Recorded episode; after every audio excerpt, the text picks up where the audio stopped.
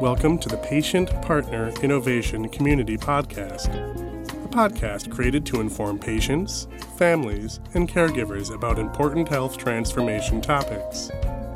Since the 2001 Crossing the Quality Chasm report by the Institute of Medicine, our nation's healthcare system has recognized its need to improve quality of care by way of six important aims that make healthcare safe, efficient, effective, patient centered, timely, and equitable. But we cannot hope to cross this chasm and achieve these aims until we make fundamental changes to the whole healthcare system. All levels of this work require dramatic improvements from the patient's experience. So, this podcast is dedicated to you, the voices most underutilized resource in healthcare, our patients' voices. Welcome, and we hope you enjoy the Patient Partner Innovation Community Podcast. Hi, I'm Dr. Natasha Washington, President and founder of ATW Health Solutions and sponsor for the Patient Partner Innovation Community. Follow the PPIC community online at atwhealth.com.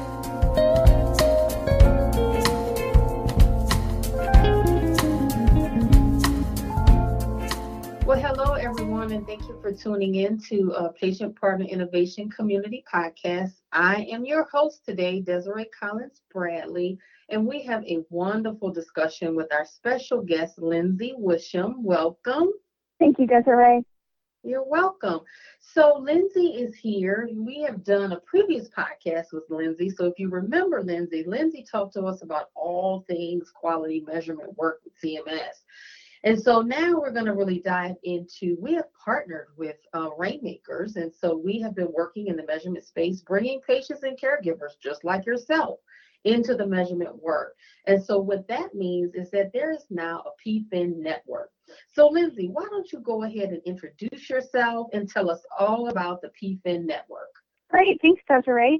So again, my name is Lindsay Wisham, and um, I, along with yourself, am a patient advocate um, but have also been working in uh, with quality measures within healthcare for a number of years, and I'm just really excited to uh, be able to have the opportunity to share a little bit more of that information about how those patient voices are being included in measured development activities. And as Desiree stated, um, we've been working with Rainmaker Strategic Solutions, uh, which is a government consulting firm that works with CMS to support the recruitment of persons and families just like yourself in quality measure development projects.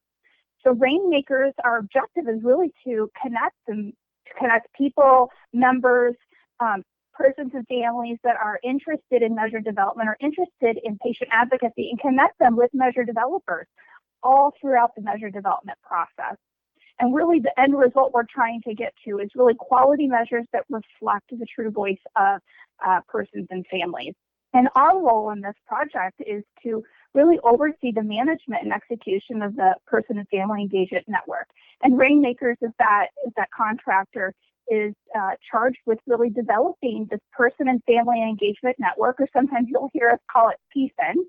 Uh, and that's a group of patients, advocates, uh, and medical professionals who really could come together to contribute their expertise to measure developers and their projects. Yeah, that's great. So, you know, many of you listeners that are chiming in, you, if you're already a member of PFIN, Person Family Engagement Network, are interested, we're to just dive right in. So, so Lindsay, you know, now that you've given us a great overview of quality measures, and so how do the PFIN members really participate in this process?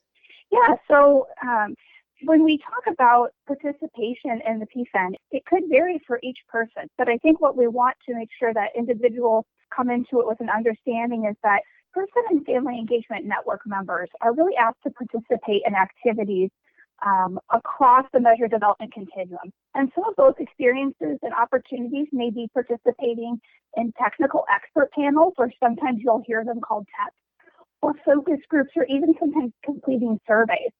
And the PFIN team will work with the members to provide opportunities to engage in those projects that best align with their interests, their expertise, and even lived personal experiences. And so uh, across, whether it's a TEP, it's a working group or a focus group or even a survey, um, the goal here is really to help continue to just grow the expertise of the network to provide feedback and valuable patient insights into these measure development projects. And so we're also looking to make sure that members of the network also feel like they're growing their expertise. So we want to be able to provide information back to our network members, such as participating in webinars. Um, we offer a person and family engagement network newsletter to our members, as well as uh, special uh, privileges such as a PFIN Facebook group.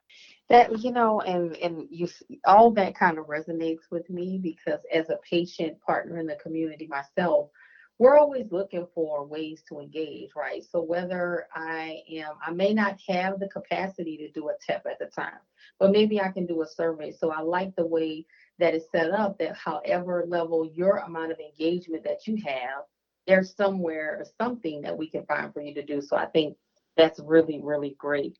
So, you know, once I'm joined, right? Once I've joined up to be a PFIN member, what are the, some of the time commitments and expectations that you guys have of the PFIN members?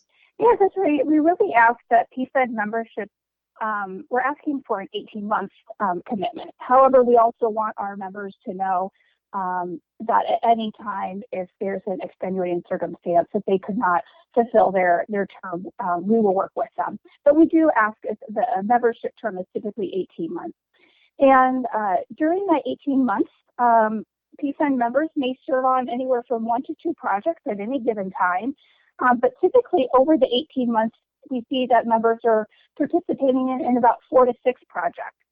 And the majority of those projects are virtual. Um, we know we're living very much in a virtual world, so they're either held by telephone or even video conference. Um, but we also want our members to know that there's no quota they have to fill there isn't an expectation that they must serve on a specific number because we want to make sure it's the right fit uh, for the project and ultimately, of course, a right fit for the, the network member. Um, and again, members may, may need to leave due to a circumstance or the timing just may not work out for them. And so we work with our members to make sure that uh, it's a project that they feel they have the capacity to participate in.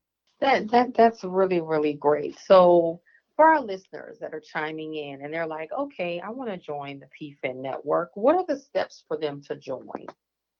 Yeah, so interested individuals either are referred uh, to our, we call it our PFE coordinator, our person and family engagement coordinator, or they can contact our coordinator directly. And after that contact, we set up a 15 minute informational call uh, to again learn a little bit more about you, for you to even ask some questions and learn a little bit more about the network. And if uh, if the individual decides to join, then the PFE coordinator will send them a welcome package, gives them some more in-depth information about the network, about quality measures, and we also have uh, we also have our members complete a member profile. And um, that member profile lists their background and interests because we will use that information to hopefully best match projects with uh, an individual's experiences or interests.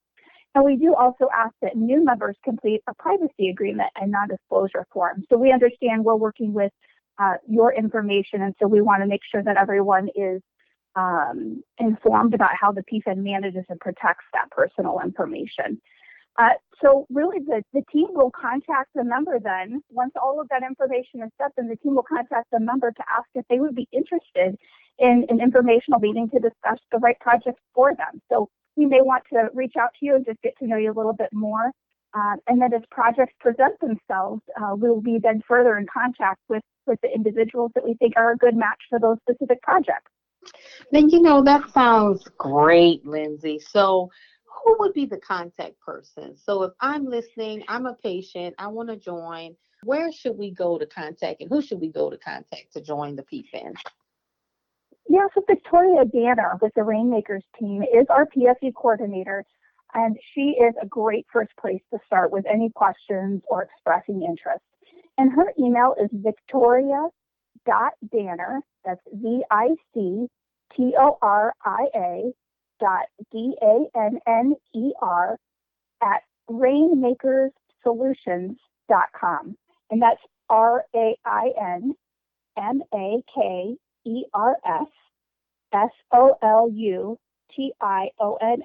E com.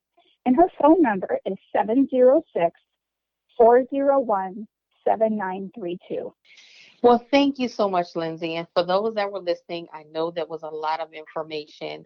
We will definitely add that website and that contact information in the description and title. So when you download the podcast, if you go under details, you'll be able to just click the website and it'll take you either right to the, the website to join or to Victoria's email to open up an inbox to make it as easy as possible for you guys. And so, Lindsay, any last words before we let our listeners go?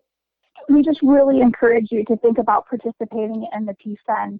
Um, the network is an exciting place uh, where a lot of great work is happening to include that patient voice and measure development. And uh, if you're at all interested or thinking about ways that you can use your voice to contribute to this great initiative, we'd love to hear from you. Yeah, absolutely. Wonderful, wonderful. And it's all about collaboration, guys. You know, so thank you all for joining and, and tuning in to our Patient Partner Innovation Community podcast, PPIC. And again, we can't leave without thanking our wonderful sponsor and partner in this work, Dr. Natasha Washington and ATW Health Solutions.